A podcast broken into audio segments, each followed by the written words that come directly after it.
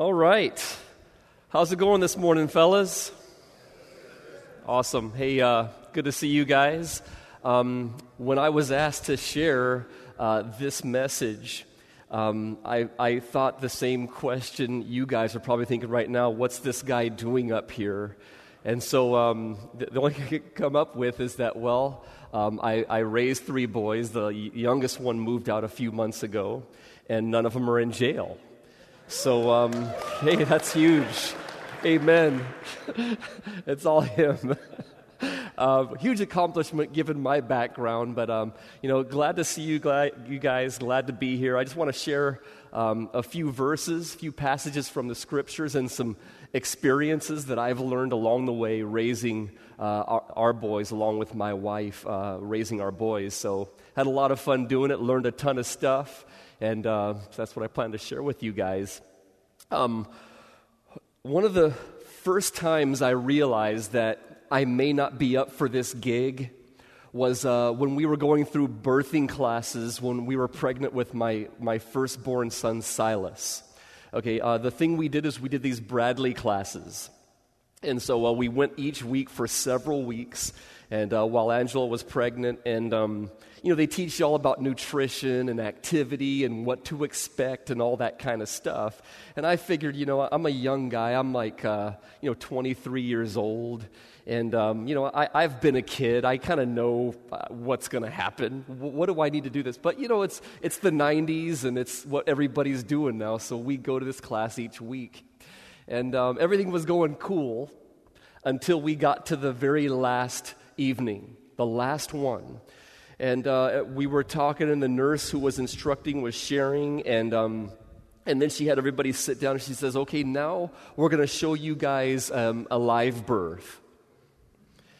And she sticks this uh, VHS tape in, and I figure, okay, well, whatever, you know, and I'm just like, okay, home stretch, we can muscle through this. And I've seen movies, okay? I've uh, watched stuff, but this was something I was not re- prepared for at all. I was watching, you know, and I was just at times trying to avert my eyes. And um, at, at, some point, something weird happened, and um, I just locked in to what was on the TV screen. And, um, and then, you know, it, this became the only time in my entire life that I had ever passed out. Uh, seriously, to this day. I, I, was watching, and then what my wife tells me happened is that I started making these funny noises. And I, and I joke around, so she figured, well, he's just messing around. And she's like, honey, come on, try to just stay focused here. And then she tells me I continue to make these weird noises, and then all of a sudden I just whoosh, plopped over, out cold. Roberto Duran, white towel, game over. so the nurse comes over and kind of helps me come to my senses. And next thing you know, she's telling me, okay, you know, are you okay? And, then she's uh, let, telling my wife, um, you, you better take the keys uh, and drive home tonight, you know. And I'm like, I, I, I got this. I, I can drive. I'm fine. What? I'm good. I'm good. At that point, I realized maybe I do need help. Maybe there are some things for me to learn about what lies ahead. And I got to tell you, you know, even though it was our first, um, you know, we got there. Um, it was actually about three weeks before our due date uh, when Angela began to have these signs, you know, these signs, these birth pains, if you will. And uh, it was after a night that we'd been out and we went to pizza and, uh, you know, came home and I figured, well, you know, there's no way it can be that. And she's telling me, middle of the night, you know, I think this might be it. And I'm like, honey, in my infinite wisdom, you're fine. It's like through, it couldn't be that, but honey, why don't you just, you know, try to just maybe shift over and try to go back to sleep. This went on for an embarrassingly long amount of time in the evening finally, I was like, okay, well, let's go ahead and call the hospital, let them know, you know, what's going on. And so we're like, okay, here's, here are the things that are happening. And then the nurse at the uh, hospital said, you're going to have this baby. That, that is exactly what happens before you're going to give birth. So we rushed down there. And we got to the hospital right about 6 a.m. on a, I think it was a Sunday morning. And uh, Silas was born by 8 a.m. In my wisdom and insight, I almost messed up the whole thing, despite having gone to classes and everything else. Um, now, here's the thing. Now, I, I mean, I'm not really good. With, I wish I was better with blood and, and stuff and just things of that nature. We get in there to this hospital room, and, and I could have been, I mean, I felt like I was on another planet. Um, you know, I mean, she's going through this, and the nurses are doing that, and the doctor's coming in, and stuff is happening. And um, I, I, was in there looking like I saw a ghost. Um, if we have this picture right when Silas was born, and uh, it's me and Angela and little baby Silas. Minutes after he was born, Angela's all happy and smiley. There's the baby there looking like a newborn baby, and then there's me looking like I just saw a ghost. I mean, I, I could not smile and look like overjoyed for the life of me. It was just, it was just an intense experience, man. Uh, but, uh, you know, over the years, the Lord has uh, definitely blessed us, man we've learned a ton of stuff and, and enjoyed the whole ride. And, um, you know, uh, it's just something that you need to prepare for, but you can't fully be prepared for. Uh, I want to share three points today. And the first thing I want to share with you guys is what I will call the cautionary tale. I want to just start, if you will, with some with some cautionary stuff, just stories you've heard and things that I've seen that should be huge warning signs to us about raising kids. The cautionary tale. Now, the first thing I want to talk about is a guy in the Bible that you guys know a ton about, um, but, but this part of his life isn't something that uh, we necessarily focus on because King David was one of the most accomplished and effective people that we've ever talked about that is in the Bible. He's a man after God's own heart, uh, just a, a battle hardened warrior, uh, an effective king, etc. Um, but did he have any flaws? If he could do it all over again, do you think he might change a thing or two? Think about what it was that divided the nation of Israel. It was basically tied to some family issues that David didn't attend to, in my opinion. Things that should have been dealt with better, significantly better, and as I see it. What happened? Well, David was out fighting battles and winning wars and conquering kingdoms and increasing the size of his nation. Meanwhile, there were the, these things going on within his family. Without going into a ton of details, you guys know but there was sexual sin, there was discord and anger, and then there was fighting and even murder going on under David's nose. Next thing you know, one of the kids is leaving town. And even that wasn't dealt with. There was this bitterness and division, and that wound up with a battle and with death. And then later on, this trickles down into the kids still being divided and the nation as a whole being divided. Does that stuff ever happen with families today? I mean, uh, never, at least not with uh, Athey Creekers. Um, and so, I mean, that, that's one of the things, and, you know, with my situation, um, and, uh, you know, with our family and, and, our extended family, this was one of the things that we never wanted to see is just division, discord, hatred. And so it's something that we kind of have worked through. Now, in my my past, you know, my wife and I, we've had two different kinds of families and upbringings. Uh, she had this this uh, you know, really cool, almost storybook upbringing. You know, it was a Catholic church background, but they were very super family oriented. You know, the family, extended family, the dinners and get togethers, the parties, it was just all about the family. With me, it was totally opposite growing up broken home. I mean, discord and darkness. It was just a dark place, my home. Never wanted to be there. Ironically, my dad was always saying, Hey, why don't you spend more time at home? And I was thinking, Well, because it's really dark and there's a lot of hate and stuff. In my mind, I'm thinking. As a kid growing up, I only had a couple of prayers. I didn't become a Christian until I was a senior in high school, but I just had a couple things I would pray regularly as I was a kid and even into junior high. One was that the Dallas Cowboys would win, and that's seldom answered, if it is at all. I grew up in the Bay Area, and um, you know, I had a bunch of buddies, and there's a bunch of Niner fans down there, so we're always button heads over this. I was there, I lived through the catch.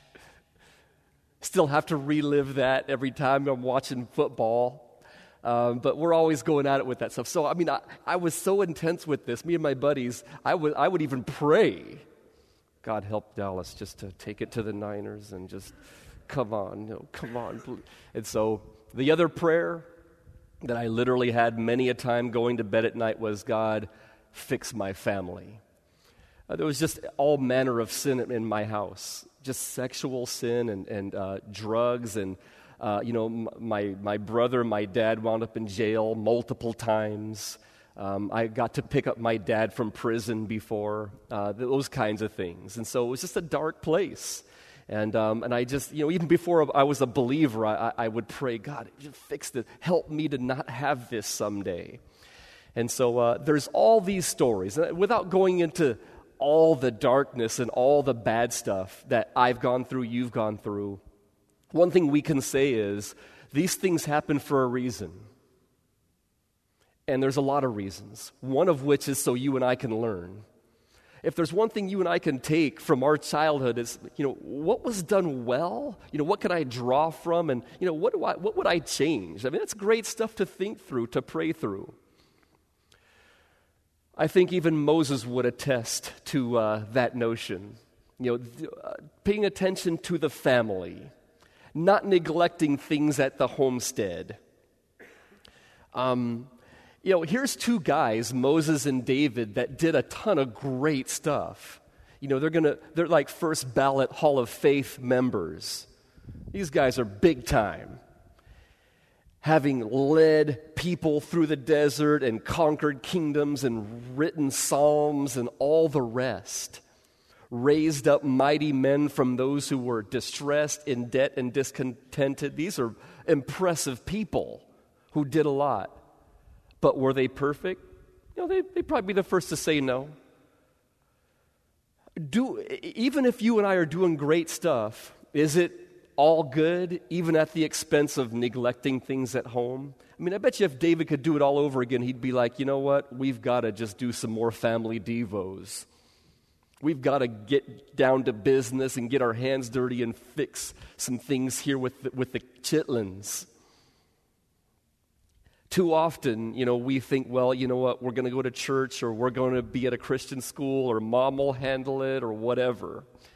And so, one of the things we'll talk about is just how we can be involved and be effective with that kind of stuff cautionary tales, man. All, there's stories all over the place. The, in the Bible, in the news, uh, maybe even in your family, my family, that we can learn from. The cautionary tales. The next thing I want to touch on and uh, spend probably most of the time in is what I will call the painted picture. The painted picture. You know, it's one thing to just talk about and discuss, you know, here's how you do it, here's what you do, or, you know, here's what the Bible says, here's how we need to be, and all that stuff. But what about here's what it looks like? You know, let's, let's kind of watch a proverbial video in the scriptures. You know, if we could paint a picture of what, you know, a godly, loving husband and father and cohesive, tight, strong family looks like, here it is, kind of thing. And that's why I'm so thankful for these scriptures. Uh, because if you want to flip open to Deuteronomy chapter 8, uh, I think God, um, among other places, gives us this great view and paints a really clear picture of what He wants. Throughout the scriptures, all over, you see instruction and direction and vision around family and leadership and parenting. But here is one of the places we actually kind of see it painted for us in Deuteronomy chapter 6 through 8. We don't have time to go through a lot of this, but I do want to touch on a few verses in Deuteronomy chapter 6. Uh, if you go down in Deuteronomy chapter 6, it says in verse 6 These commandments that I give you today are to be upon your hearts Impress them on your children. Talk about them when you sit at home and when you walk along the road, when you lie down and when you get up. Tie them as symbols on your hands and bind them on your foreheads. Write them on the door frames of your houses and on your gates. Interesting. So, you know, the Bible could just say here, you know, talk about the word now and then. But it kind of goes into this detail about, you know what? Talk about it, kick it around. Later on in the chapter, it talks about what to do when your kids ask you about it. God, you know, Dad, why does the Bible say this or why is the Bible written that way? And then we're instructed as fathers, well, tell them we've been through stuff. You know, we Israelis, we've been through some hard times there in Egypt and through the wilderness. And here God's giving us these safeguard guidelines on how to stay close to Him and away from sin and darkness. Huge picture in Deuteronomy 6 that we would do well to pay rapt attention to. What, one thing we can say about this is that um, is what it does not say. One of my, one of my biggest flaws or, or biggest mistakes as a dad was um, I tried to kind of um, structuralize teaching and leading and parenting. And so, what I did when my kids were little preschoolers is I said, okay, every Tuesday night, 7 o'clock, we're going to have a Bible study and go through the Word. And that's going to be my parenting. We're going to instruct you guys and go through the Bible, take a whole book, verse by verse. And so I sat my family down, and for Tuesday night, you know, for weeks, we would just kind of go through the Bible. It was the most dead, ineffective means of ministry I've ever attempted at home. Um, not that we shouldn't teach our kids, it was just the way I approached it. Uh, I was just like too formalized, and and and that be, that became a theme actually in my home. Uh, a lot of times, the more I would try to formalize stuff, the less effective it would be. When you're walking along the way, talk about it, tie it on yourself, put it on your house. It's just there, meal times, whatever. And so, you know, when my kids were young, oftentimes when we put them to bed, that would be Bible time and we'd crack open a little kid Bible and we'd go through David and Goliath. And rather than just teach verse by verse, dad would act it out and mom would be right there and the kids would be involved and we'd have a big Goliath come out and we'd have David coming out there and we'd have the thing and he'd hit, get hit and act out and bounce against walls and, and, and the kids locked in. I mean, no problems retaining attention in those years. And I highly encourage you, dads of young kids, men, to have a time where you can just have fun with some of those Bible stories. Well, I don't know those Bible stories. Learn them. Learn one or two of them and utilize them, man. Work them. One thing about those kinds of things is when kids become teenagers, that, doesn't, that won't work out that well. You know, when your kids are like 15, you're going, okay, son, have a good night. Let me tuck you in. Now, one day David came out to the battlefield and met Goliath. I defy the nation of Israel. That's not going to resonate, okay? That's going to be a joke. Um, what, what do you do? What can you do when your kids get older? You almost have to be kind of covert and stealth. Because the regimented thing, like every night at this time, or, or this kind of Bible story that way, for us, what worked well when our kids became teenagers is to much of the time, let them pick. Let them pick when we're going to have a little Bible story or Bible time. What do I mean by that? Well, you know, um, as you guys may have realized, teenagers are kind of like mutants they've kind of been taken over by some alien species much of the time. It, it, so it appears. Now, they're great. I love me some teenagers. However, um, a lot of the time it's like, what in the world? Who are you? I mean, you ask them a question and they respond with, huh? You tell them something super clearly, like, here's what I'm trying to say to you, and they respond with, after about a five minute pause, wait, what? And it's like, what is going on? I mean, your mom, your, your wife talks to them and they just kind of give her lip and all this stuff. And it's like, wait a second, what is going on with you? I mean, we just had some fun. We just talked. We just went and did this or did that. And now we get this? just know, let me just say this. I think, you know, and, and I got to, I do have to say this, you know, I raised three boys. We had three boys. I did not have girls. I don't know what I would do if I did have girls. Dudes, in a certain way, are kind of resilient and, um, you know, they're just sort of a little, you know, you can bounce things off of them and just sort of be a little bit um, rough with them. I don't know what I would do if I had a daughter in the home. God bless you guys that do.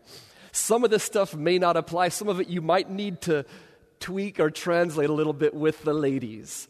But with dudes, I know one thing, and that is when they get to these teenage years, um, they enter into what I affectionately referred to as the wild Mustang syndrome. Um, you know, you could be loving on them and hanging out with them and doing stuff and caring for them, providing, putting food in their mouths, which they can eat. Last night, we had our movie night here with the grade school kids, and we had a good 30 or 40 uh, you know, helpers, high schoolers, junior hires, other folks helping us out. It was awesome. Watch the original Jungle Book. Tough to beat. Even have bonus scriptures in that movie. You talk about old school, good times. So, of course, we had uh, one of the most high level of nutritious meals during our event pizza uh, the food triangle we're supporting. And so, um, you know, we're eating, and the kids, most of them are good with two, three pieces. One of our high schoolers, the last time I checked in on him, he had 12. That's basically a whole entire pie, and he wasn't even coming up for air. It was like, oh, this is just kind of an appetizer, kind of a deal. These guys could eat. So you might be, you know, caring for your kids and your teenagers, helping them out doing stuff, and you still get this stuff they still crack back at you and mouth off and get this attitude and all this stuff. And you're like, many of us are tempted at that time to go, man, what, what's, what's my problem? You know, maybe I'm not going to church or in the Word. Maybe it's I'm not praying enough. Maybe there's something that I said that didn't. And, and I, while we should bring our kids to church, pray for devos, the whole thing, um, I am of the belief that no matter what we do, you will still get these problems with teenagers. And I part of it isn't really necessarily anyone's fault. When a dude becomes 13, 15, 17 years old, he in fact, it might be a, a positive. The dude needs space. He is starting to show signs of becoming an alpha male. He's starting to show signs of being a silverback. He wants to lead. He th- believes he knows what's going on. It's a tough line to walk as a dad. You know, when you got a kid in your house that believes he now knows what's up, but he doesn't. How do you, I mean, that is one of the deepest holes of an argument and discussion you will ever enter, enter into, and you will enter into it. It's like you're explaining something. Here's how it's got to be. Here's the chores you need to do. Here's what we expect. Here's when you need to get up. Here's what you got. And they're like, that's dumb. this is stupid. And they're looking at you like you're some kind of a freak. And you're looking at them because they are a freak. How do you navigate through that? Well, part of it is, you know, loving them through it and understanding through it, but you still have to lead and be respected. That's tough. And part of that is going to be ugly. There's going to be some blood and guts. And so I just want to encourage you guys don't kick yourself because you have these headbutts with your kids when they're teenagers. It will happen. Part of it is a positive sign. They want to lead, they want to be an adult. They are becoming an adult. They're becoming human, some of them. Uh, but I, but I, you know, I've, t- I've, talked to my wife about this over the years. You know what? This is kind of the wild Mustang syndrome. They, they need their 40 square miles. They need to run free. They need to be let loose. They need to go and have their own triumphs and make their own mistakes. That's what they need. And we've got them still in this little box of a home and with these guidelines around our household and our regimented schedule through the week. And it's just it, partly painful for them, but it's what is. It's what's going to be until they move on. It's going to be good for them. A little bit of a tough line to walk, but it's just one of those things. So, you know, um, leading our kids. You know, one of the things I want to talk about a little bit later is um, what the Bible says about leading and teaching. Uh, as it talks about here in Deuteronomy 6, um, one of the things we're, we're called to do is to, you know, talk about the scriptures. Talking about the scriptures. Talking about the scriptures. What is that? What is it not? You know, I, one of the things you and I need to fight against and work away from is just being solely a teacher. We need to avoid being only a giver of instruction. Kids, this is how you do it. Here's what you, we expect. Here's what the Bible says. Here are our rules, and that's it. Especially so if me or you struggle with a couple of those rules. One of the toughest things in households is, you know, when, when we're telling our kids one thing, but, do, but they see something else. Kids, you should be in ministry. Here's what we, we want you to go to church. We want you to do this. And, you know, a, a lot of families are just maybe infrequent when it comes to church or being in the Bible. I, I think the best way to teach is to lead. There's, it's not even close. It's not even close. The best way, the, the only way really to teach, when it, especially when it comes to kids, is to lead. Um, I need to be in the scriptures, plain and simple, but especially so with, with kids involved. I need to be involved in ministry. I need to be at church. It's just, I just need it. I need to be a, a man of prayer and just in intercession with the Lord about stuff and, and over things. I need to be in prayer. I need that. I need to have a job. It's good for me to not win the lottery. I need to be working. I need to be busy. It's good for me. It's in the Bible. I need to love my wife. I need to forgive people. Let stuff go say I'm sorry. I need to bring the Mrs. Flowers now and then and date her. These things are all stuff that I need that I can point to the Bible and just my calling and everything else. That's just what I need to do, what I need to be. Twice as much so, though, if I have kids. You might argue, well, you know, um, I, my, my kids, they don't even come to my job, so it's not even really important that I work really hard. Well, actually, it is. There's some osmosis effect taking place in our lives with kids. You know, they see a lot of what we do, and they can pick up a lot just by kind of watching us talk and hearing us and, and, and being with us. But, you know, there's, there's something about, you know, if I get up at 6 a.m., 5 a.m., whatever, and I just pray for a while. And then I go off to a morning Bible study and then go to work. And after all that stuff, my kids wake up.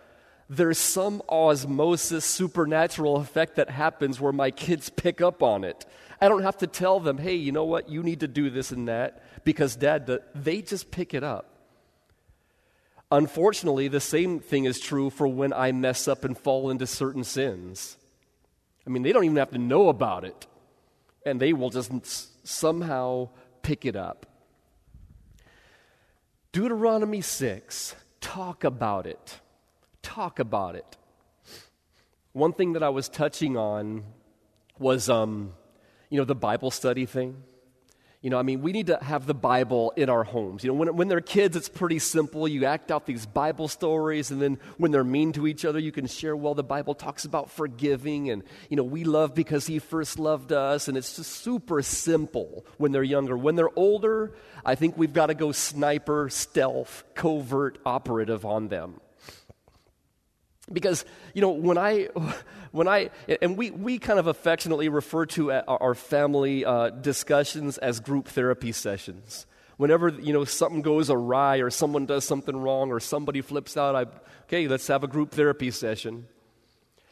They start rolling their eyes, though, when they become teenagers with that stuff. It's just like it just doesn't resonate. The more, even if I hint at formality, it's, uh, I get a little bit of pushback. We're still going to do it. But oftentimes it's best when I go, oh, okay, you know, um, yeah, you just flipped out and did this to your brother or said that to mom or whatever. Okay. Looks like we're going to clear our schedule for the next 45 minutes and have a little chit chat. And, and it's just, I mean, it's non negotiable, and they totally understand. I mean, they opened the door, they bought the ticket, and we're going to sit down and we're going to we're to work this out. Um, and we will work it out.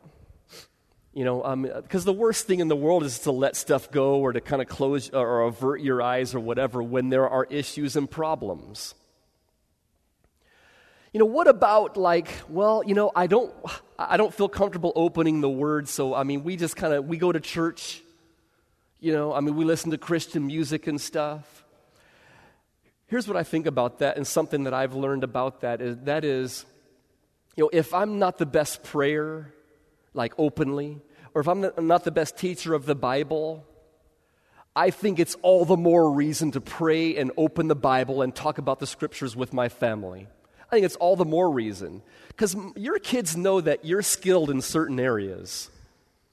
Maybe it's your fly fishing. Maybe it's your uh, building, sports, whatever. Your, your kids know, you know, at work.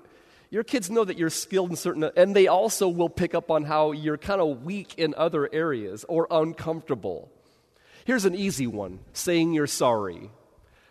I bet you if there's one commonality most of us have, it's we don't feel comfortable saying, uh, uh, giving a heartfelt, I am sorry in front of people. All the more reason to do it, especially at home. All the more reason my kids need to see me go, you know what? I, I said that thing, I did that thing. Uh, uh Mom, I'm sorry, or Junior, I'm sorry, or whatever. Same thing holds true with the scriptures, guys, and praying with our families. I mean, it, it, is, it is so natural to not be comfortable opening the scriptures, especially as they become teenagers, or to say, you know what, this is tough, or mom is sick, or that problem's going on, let's pray. It is so natural to not be comfortable with that, but all the more important to regularly do it when the opportunities arise and just stumble through it and let the kids see the sweat beads forming. They're going to learn. They're going to pick up on, oh, yeah, I guess that's not my thing either, but guess I should do it. Very cool. You know, um, one of the things that we do as, as dads is um, we are faced with this challenge of having our young kids, quote unquote, help us. Fixing the car, doing yard work, working in the garage. Uh, you know, I mean, it's like when they become whatever, two, three, four, five, um, we're faced with this challenge of having Junior help us. And uh, it, it's, it's kind of knee jerk conventional to go, well, I just want to knock this out so I can go ahead and get to that. So, you know, honey, just keep Junior for now and I'll just bang this work out. But you know what? You know, part of the currency of parents is time. I mean, this is going to take time. Every single day, working through stuff, redoing stuff, fixing stuff. I mean, there will forever be dents in my house thanks to raising three boys. I mean, I got this shed on the side of the house. I mean, it seemed like every other week I was coming home, there'd be a new dent in it. And I can only imagine, you know, the first few weeks it happened, I'd be like, okay, what happened to the shed? and there'd be this dent. And I can only imagine someone getting frustrated because they got it's their turn to mow the lawn and they're just jerking things around. And it's just like, I mean, that, that's just part of the currency of parenthood, man. So, guys, I mean, yeah, we got to deal with stuff. But seriously, let's not flip out when there is a new dent. You know, when something breaks, it's going to happen. You, we deal with it, but not the end of the world. One thing that surprises me, though, is like in my neighborhood, how many parents over the years, and we've been there for almost 20 years, how many parents um, still mow their lawn? I don't, I don't understand that. I mean, I, there was a period, I, I, just. I just resumed mowing my lawn um, a few weeks ago. Well, Isaiah moved out, so a couple months ago. And it was like, okay, where's the lever? I mean, I hadn't mowed in well over 10 years. When, as soon as Silas could, just, just after he started walking, it seemed like. I mean, he was behind that thing, and I was holding my lemonade and snapping pictures. It was a glorious day in my life. And, um, but, you know, I mean, it's not like they do it perfect. And, I, and I, I have an engineering background. I would always draw diagrams. Okay, now this week you got to do this pattern. And I would write notes on how to water the lawn as clear as I could, and it, still things would get messed up. That's a part of the gig. And, um, you know, there was one time when we'd go outside, and, you know, we, we, I, one of the first things we did after a few years is that we put this hedge in uh, around the perimeter of the yard, and, we, and they were photinias. You know what those are? Those green plants, red leaves as well. And we put this perimeter around. They were just tiny when we planted them, but after a few years of cultivating, they finally grew and uh, they got big. And so it was time to now start trimming the hedge. And so, you know, but we had the whole family out there. You know, mom was doing stuff with flowers, and I'm over here trimming here, and I gave one of my sons to be unnamed a pair of hedging shears. Yeah. And so, uh, and I turned them loose over here on this section. You just trim, you know, here's how you do it. You got it nice and tight, you know, and just flat and just tight edges and stuff, and I'll do it over here. Gave him a couple of examples, and then I turn them, I go over here. So I turn around, I come back minutes later, and um, you know, you got this hedge going on, and then there's this basically a tunnel cut through the hedge into the neighbor's yard. I mean, he basically cut, I mean, years went into growing and cultivating my photine. I mean, they're like family. And, and, this guy goes over there and basically sees this. That would be okay to do it like dad's doing it, but it would be way cooler cutting a tunnel that I can walk through. And so we cut a tunnel in, and I just about lost it. You know how it is when you have your baby, you know, whether it's your hedge or your truck or whatever it is. Great times, man. Great stuff. Great opportunities to sit down and show your kid that you love them more than your hedge. Which sometimes, I mean, you know, I mean, yeah, I, it's, uh, but it's great opportunity. Now, one of the things that I grew up with is, um, you know, a lot of sports. Um, you know, I mean, right now we're really into soccer. I referee soccer. Um, my kids all played it. Uh, but back as a kid, most of what I did was, was the big three basketball, football, baseball, especially baseball, Little League, Babe Ruth.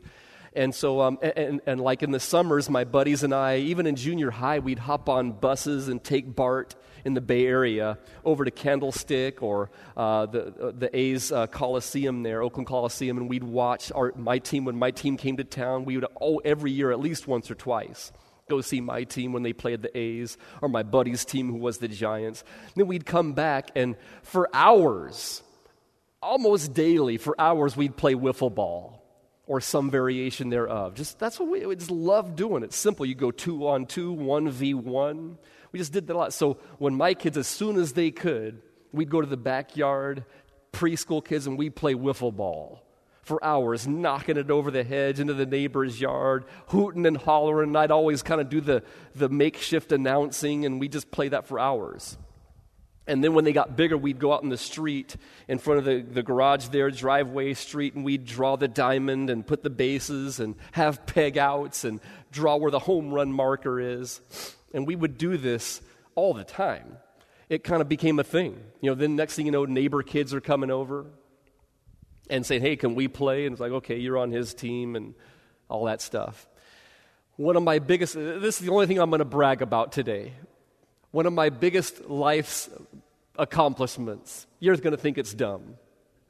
But one of the coolest things, I mean, I was walking around the house like I had hit the lottery for hours after this happened. But just this last summer, I mean, and we, again, with my kids, we'd play this wiffle ball. I would do the announcing. We'd make it a big thing, and neighborhood kids would come around. We did this for years.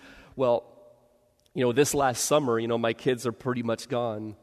uh, the neighborhood kids began coming to my house, knocking on my door and saying, Can James come out and play? I was like, Honey, you're not going to believe this. This just happened. I mean, I was just loving life, man, right there. So we'd go out and do the whole thing. And, and through all that stuff, you know, stuff happens. You know, someone gets hurt, someone gets pegged in the face, or someone loses, someone wins. And through all that stuff, we get to talk about it. We get to talk about it. You know what? Yeah, you lost. Too bad. No. Uh, we would talk about, you know, that's a part of playing, that's a part of life. And also, you know, I mean, um, here's one thing we was, a, was something that we did and were involved in every uh, every year is sports with our kids. Um, you know, I, I, my intention when I when my kids were younger was okay. Um, we want to do football, want to do baseball, hoops, and we did do a lot of that stuff after a while. But when they're super young, you can't really do that stuff. Uh, in my opinion, when they're five, baseball, that's tough. And so it's like, let's try this sport called soccer um, because it's so simple when they're young. They go 3v3, micro soccer. Let's just do that. It's a good team activity. And then when they're older, we'll do a real sport. That was, in my, that was, what, that was our plan. And so I coached and we did this, and then before you know it, we fell in love, never looked back. Now soccer is our thing. Uh, but the point is that uh, through this, a couple things happened you know, I got into it going, okay, this will be a good, fun, you know, Sabbath recreational activity, which I think is a great idea. But over time, it's like, wow, we're really learning a lot here. There are times my kids want to quit. There are times my kids get a horrible coach. There's a times when a referee makes a bad call, if that were ever possible. Uh, and then and it would decide games, you know, it would affect them. And I thought, wow, this sport, this playing sports, is worth its weight in gold, if you will. This is great stuff. We get to come home and they get to learn to win with hopefully some dignity, but more importantly, they get to learn to lose. Get to learn to lose and walk away with their heads up and having tried their best and believing in their team and trusting in their coach and, and just the whole team thing. These are lessons, man, my kids will take with them forever. And we got to go home uh, on our way home all muddy from the game, having lost 10 to nothing. Coach doesn't know what he's doing. Referee doesn't swallow the whistle. Bunch of calls blown. And we get to go home going, man, that was so cool. You know what? You know why that's cool? Is because when dad goes to work, you know, I worked at Intel for years. When dad goes to work, sometimes my boss doesn't make the right call. Sometimes my teammates don't carry the load. Sometimes things just fall apart. And that's what you're learning right now. Keep your head up and continue trusting in the Lord and giving it your best and showing up and practicing and working hard when nobody's looking and uh, in everything you do. And this is one of the verses we probably share with our kids more than most. And that is, uh, in everything you do, Work at it with all your heart as working unto the Lord and not unto man. Everything. It affects everything sports, school, ministry, family, chores, you name it. And so, you know, sports is great for that reason. Now, within sports, just to talk about it for a second, um, there's a couple aspects to it, right? I mean, um, you know, for some people, sports is life. And whatever sport you wind up getting into, it's going to want to draw you in full bore, right? It, around here in Portland and many parts of America, whatever sport you get into soccer, gymnastics, uh, basketball, what you name it it will try to draw you in and make you committed to it every week for 10, 11 months out of the year, and then be gone half of every weekend and all that stuff. And so every year we would have to pray about, you know, do we want to do club? Do we want to do rec? You know, what level, how many months, what, how much do we want to pay, how much do we want to be committed to this? And so it was something we prayed about all the time. For us, mostly we did rec uh, because it was just a better balance for us. But there is so much to learn through all that stuff. Great opportunities, amen. And that's why I think Deuteronomy 6 is talking about not so much so, hey, guys, uh, every Tuesday night at 7 p.m., have a Bible study. That way your kids will learn stuff. No, it's more, more saying, you know what, take your kids to the job site. You know, take maybe if even if it has to be on a Saturday now and then. Uh, take them to uh, ministry with you. Take them out to the garage when you're walking to the store or whatever. That's kind of the idea. And through that, talk to them. Let them ask you questions. That is exactly what Deuteronomy is talking about. Because the best way to teach is to lead. There's a couple aspects of ministry that we wound up doing um, and, and, you know, I mean, what God's doing in your life may be different, but for us, this is just what happened. Uh, when we moved here, after a couple years, we uh, stumbled into a friend who told us about this new church that had just started up and uh, that we should check it out. And so we went and checked it out over there at Athey Creek Middle School. It was um, the latter part of 1997, and that's when we bumped into Brett. Within a few months, uh, one of the guys there said, James, we need help in kids' ministry. And I was like, well, you know, I'm more of a, you know, like an adult ministry person. Uh, so I'll, I'll uh, probably not. And so he said, okay. A month or two later, he came back and said, James, you know, we really could use some help. Could you kind of help out and do the kids' ministry deal? I was like, okay, let me pray about it, which is code for ain't gonna happen. I ain't doing that stuff. I'm more of a youth group. I can do adult stuff. And then he came back again and said, James, at least temporarily, could you at least try to come in and help with the schedule and classes and all that stuff? And I said, okay, I'll do it for a little bit. And, um, you know, I mean, we've been doing kids' ministry ever since then, and, and I love it. It's, it's my favorite thing, and uh, it's, work, it's, it's, so, it's so fun for me. And, and, and, I mean, it's a challenge, but it's great. And, and one thing that we did, you know, that worked for us is that our kids were a part of it you know, we'd go in and uh, mom and I would teach a class, and then one of the kids would bring supplies, another one would help with games and, and, and set up and running the whole class. And I just think that's a great model for ministry. Uh, for most ministries, that's possible, where you and I could take our kids along, or, or they could kind of be a part of it somehow. With a lot of ministry, that is that that's how it can, as opposed to, well, I'm a pastor or I'm this or I'm that, see you later family. Uh, you and I, especially as we pour in, especially you multiple service guys, where you're coming here two, three, four services per weekend, um, what we're tempted to do is drag our kids to everything. Okay, you know, I do this, so you need to do this, and, you know, hopefully there's a good balance there. You know, um, there was a season back at the middle school where uh, we would, you know, they allowed us to come in and start at 6 a.m. So we go in there, open the doors, and set up church every morning for years, Sunday, 6 a.m. So we're getting up early, grabbing all the gear, loading trailers, and we're rushing down, setting up sound and classrooms and everything, starting at 6 so we can start our first service at 8 uh, for a season there. And, um, you know, some guys would bring their kids. Um, I think that that's something we need to be careful with, right? Especially if you have junior hires. You'll go in there and say, hey, man, come, time to go to church. It's 5 a.m. Let's roll, let's roll, let's roll. And they're like, what? Wait, what? Get away from me. What? And they're grunting and making all these weird noises and smells and stuff to keep you at bay. Uh, you know, part of that is understandable because you know I, sh- I don't think i should drag my kid to everything especially if, he, especially if i become multiple service guy. That's great if god's putting it on my heart but you know you and i need to maintain this balance even with our work life. You know i know we have work trips and where we're out of town and we're working late for certain seasons but you know i mean and that's all great and good but really we can pay a steep price if we're uh, neglecting the family not spending time with the kids and um, letting things go at home. So ministry is great. That's fun. For, for a season as well at Athey, we, uh, you know, just what the Lord did with us is that we uh, did home groups for a good seven, eight years at Athey.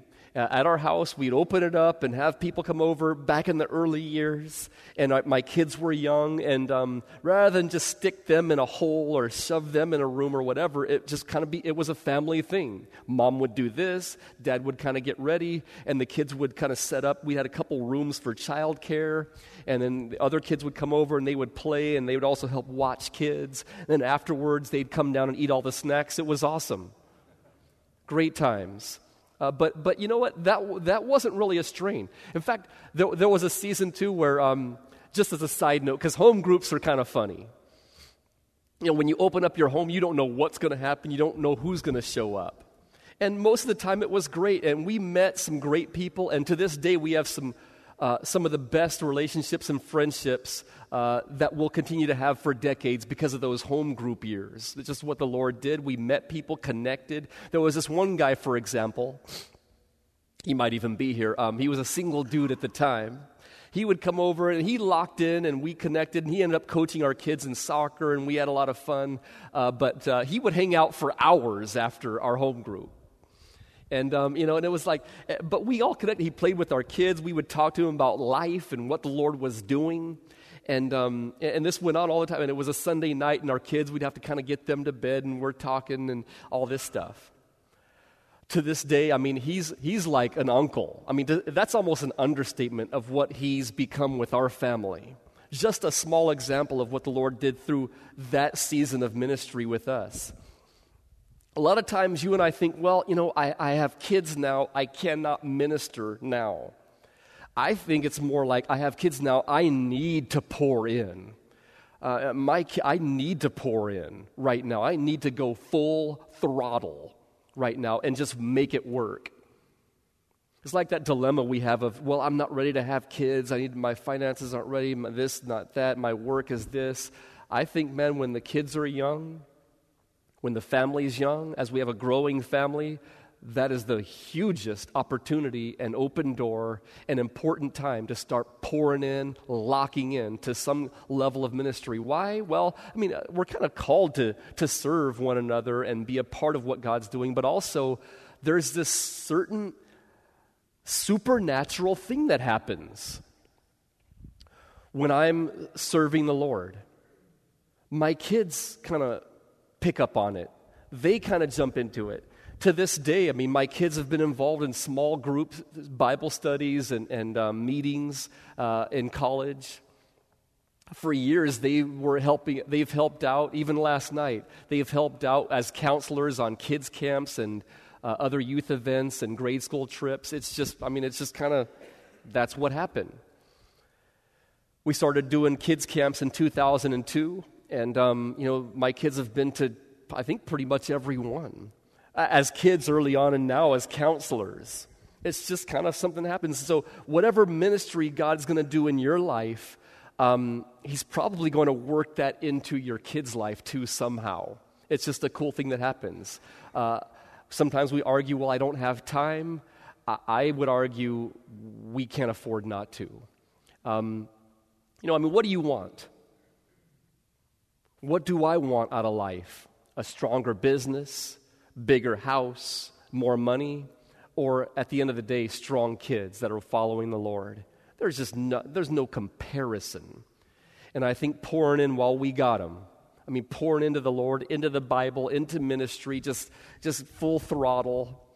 Uh, man, we're not going to regret those years. We're not going to look back someday and go, man, I wish I would have poured in more to the business boy, I could have used more money back, th- back then in you know, 2015. We're going to probably look back and, among other things, go, I-, I probably could have spent some more hours with my kiddos, just sharing and, and doing stuff.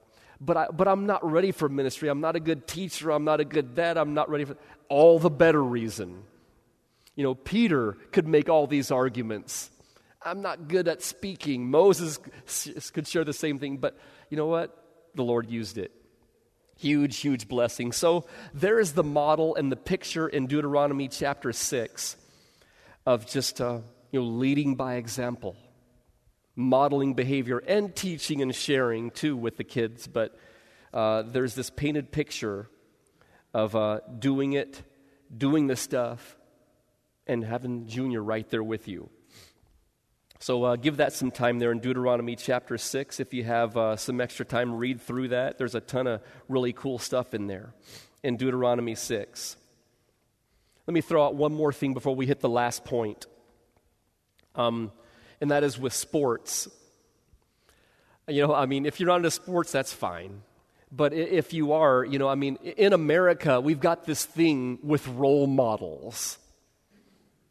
You know, if you watch sports or listen or whatever, I mean, they're always talking about role models. And some guys think, well, they need to be role models because they are skilled in this particular aspect and they make millions of dollars. They're a role model.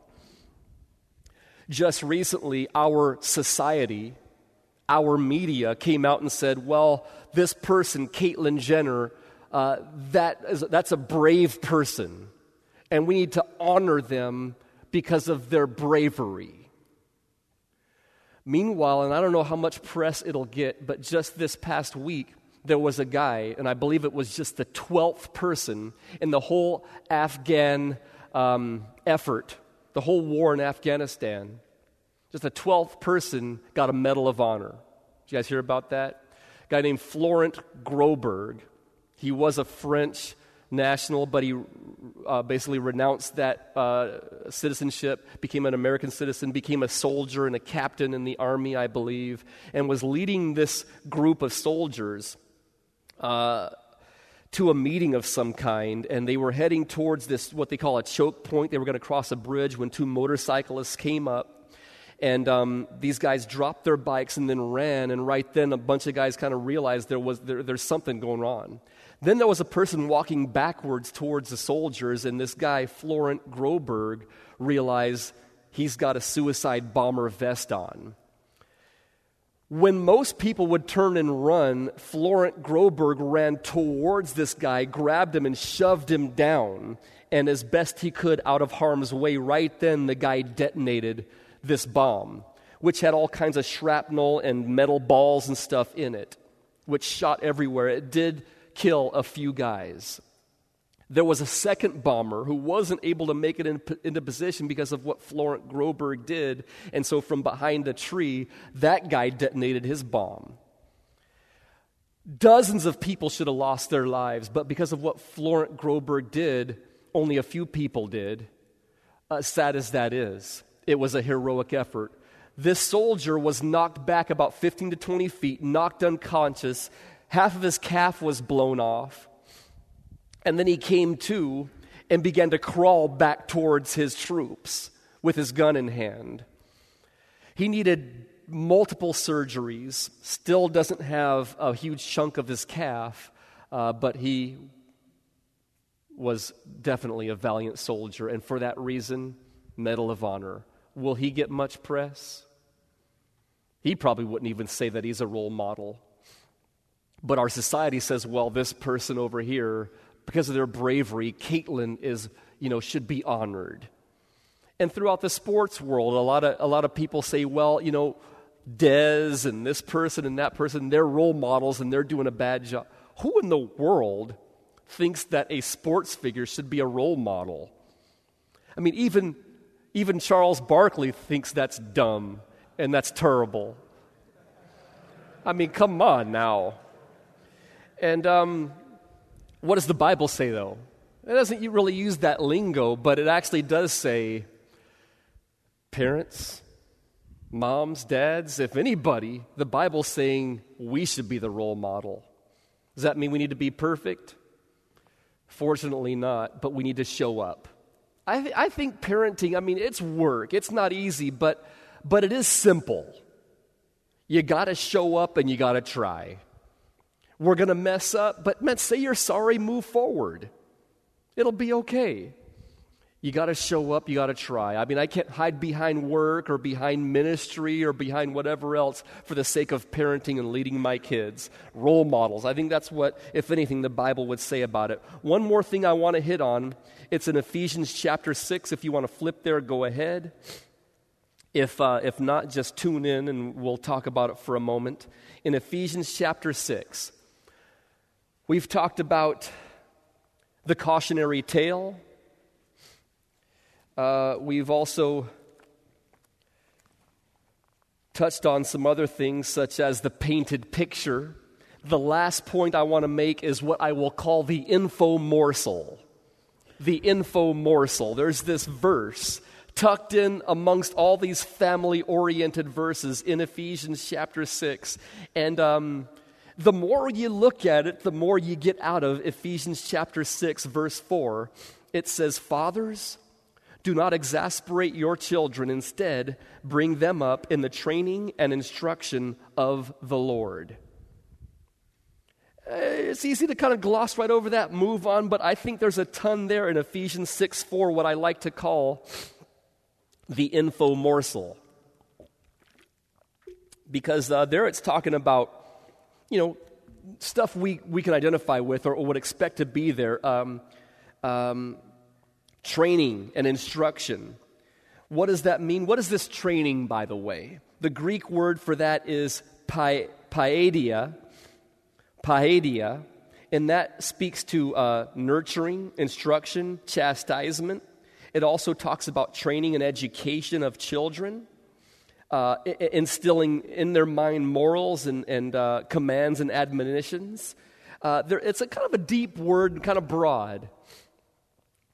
But what I want to talk about uh, that we see in that verse, it talks about, and it brings up this word exasperation. Do not exasperate your kids. In other words, don't drive them nuts. Don't, how do you do that, by the way? They're already nuts. Well, I think you can do it in two ways. I think that verse is for you and I parameters. I think that verse for me and you is upper and lower limits, like your car engine.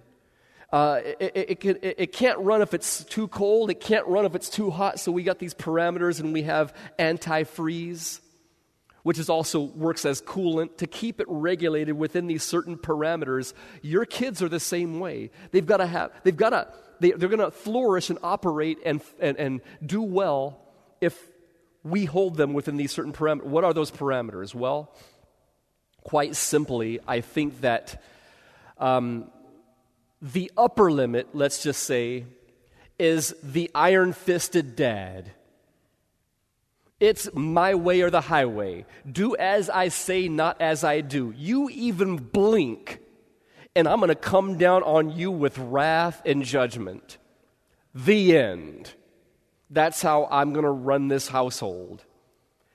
Meanwhile, dad's AWOL, hardly plugged in at church, at work a lot, and um, you know not loving towards mom and uh, you never hear i'm sorry or i love you it's just iron fisted dead man My, you know the prep you know what you're supposed to do your chores uh, how to respond and answer probably all that stuff but that's just way over the top kids are not going to they might obey they'll probably go to church because you'll kill them uh, you know they might even answer properly because uh, you know they want to eat and stuff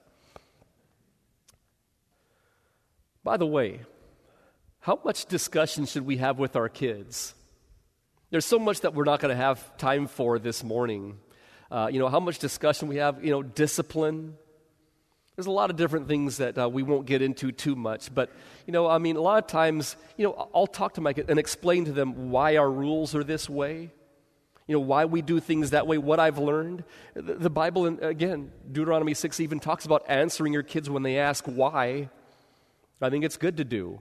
But it doesn't become a two hour knockdown, drag out yell fest. The minute I raise my voice, I just lost and they've won. And so we need to be careful about that. A lot of times our discussions in our homes would end with okay, we've talked about this a few minutes. Do you see that roof? Do you like that roof? You're going to learn in time, but for now, that's how we're going to do things. So the upper limit, you know, just the iron fist, I think we need to avoid that. I mean, sometimes, yeah, I mean, dad, especially boys, needs dad up in their business and to get up in their grill. They, they just need it. You're not leading, I'm leading, and, you know, I mean, do you want to do this the hard way or the easy way? That shouldn't happen every day, by the way. uh, so, so that's the upper limit of this exasperation concept in Ephesians 6 4. Just no love, iron fist, just, just boom, boom, boom every day. The lower limit, eh, beyond which is also exasperation for our kids, is just the AWOL dad. Oh, my kids will figure it out. Oh, I love you. It's okay if you yelled at your mom. She'll learn in time. Yeah, she gets mad now and then. You know, yeah, I'm sorry. It's okay. You know, whatever. You, oh, you need more money here. You need a smartphone. You need this. You need a car. You need that. Oh, you don't have to do anything. Just show up and I'll pay you. You do your thing. You go to school when you want. You do chores whenever you feel like it. Whatever. Just AWOL. No direction, no leadership, just whatever the kid wants to do, he or she has the run of the mill. There's no leader. You know what I mean? There's that upper and lower limit. I think I, that's what I see in Ephesians 6 4 as uh, either way, if we go beyond those limits, our kids just kind of get driven nuts in different ways. They'll fly off the handle, they go sideways in, in their own way if they're not careful. Somewhere in there, though, is that godly, biblical, healthy balance where the kids sense love where they have rules and, and consequences, but still know that you love them. They can see you and your wife love each other. You're hanging out with and playing with them and doing stuff with them. When they break rules or they're mean, there are consequences, but you know, they're playing and they're doing, they're flourishing. You guys get to do stuff. Dad has to work late sometimes. You guys go minister together. There's this healthy balance right in the middle where there's no exasperation, but instead there's joy, there's love, there's contentment, there's growth, there's, there's hunger and thirst for righteousness and for the scriptures. What if uh, you're one of those dudes in here who hasn't yet gotten married, or much less have kids? You know what? First of all, thank the Lord because you haven't made some of the mistakes some of us have made what I would say to you guys is mistakes not getting married, but doing some of the bad things within marriage and, and raising kids. Just to clarify. Um, but um, what I would say to you guys are, is uh, for you young guys, for you single dudes, is man, follow the Lord and choose wisely. Don't be all hasty about, oh, I got to get hitched and I got to do this, I got to do that. Man, just enjoy what God's doing in your life, follow the Lord, and then when the time comes, choose wisely. If you need help doing that, Dad'll give it to you. Oh, yeah, not her, but yeah, that one right there. If you want it. Uh, but, the real, but the cool thing is, you know what? All of us have opportunity right now to, um, to do that to follow the Lord and, and to love our kids, love our wives, and to provide a platform and an area within which our kids and our families flourish and grow and bear fruit and uh, enjoy what God's doing. That's God's design, man. To enjoy what He's doing, to flourish and grow and serve and, and, and be a unit. Amen? Dear Lord, thank you so much for allowing us to be a part of what you're doing. God, for giving us your word, uh, in which is all that we need for life and godliness, teaching, correction, instruction, rebuke, whatever we need is in your word, and I thank you that we can find it. And so, if there are gaps in our lives where our kids aren't doing so well or there's some issues in the family, I pray that we would pray, but also dig deep in the word, uh, searching earnestly as to what you would have to say, how we can be corrected, and how we can grow. So bless us as we go our way. God, help us to grow. Bless our families, strengthen our kids, draw them in, and keep them abiding in you, and uh, be glorified through the remainder of this day and as we continue to walk with you. We thank you, God. We love you and look to you in Jesus' name. Amen.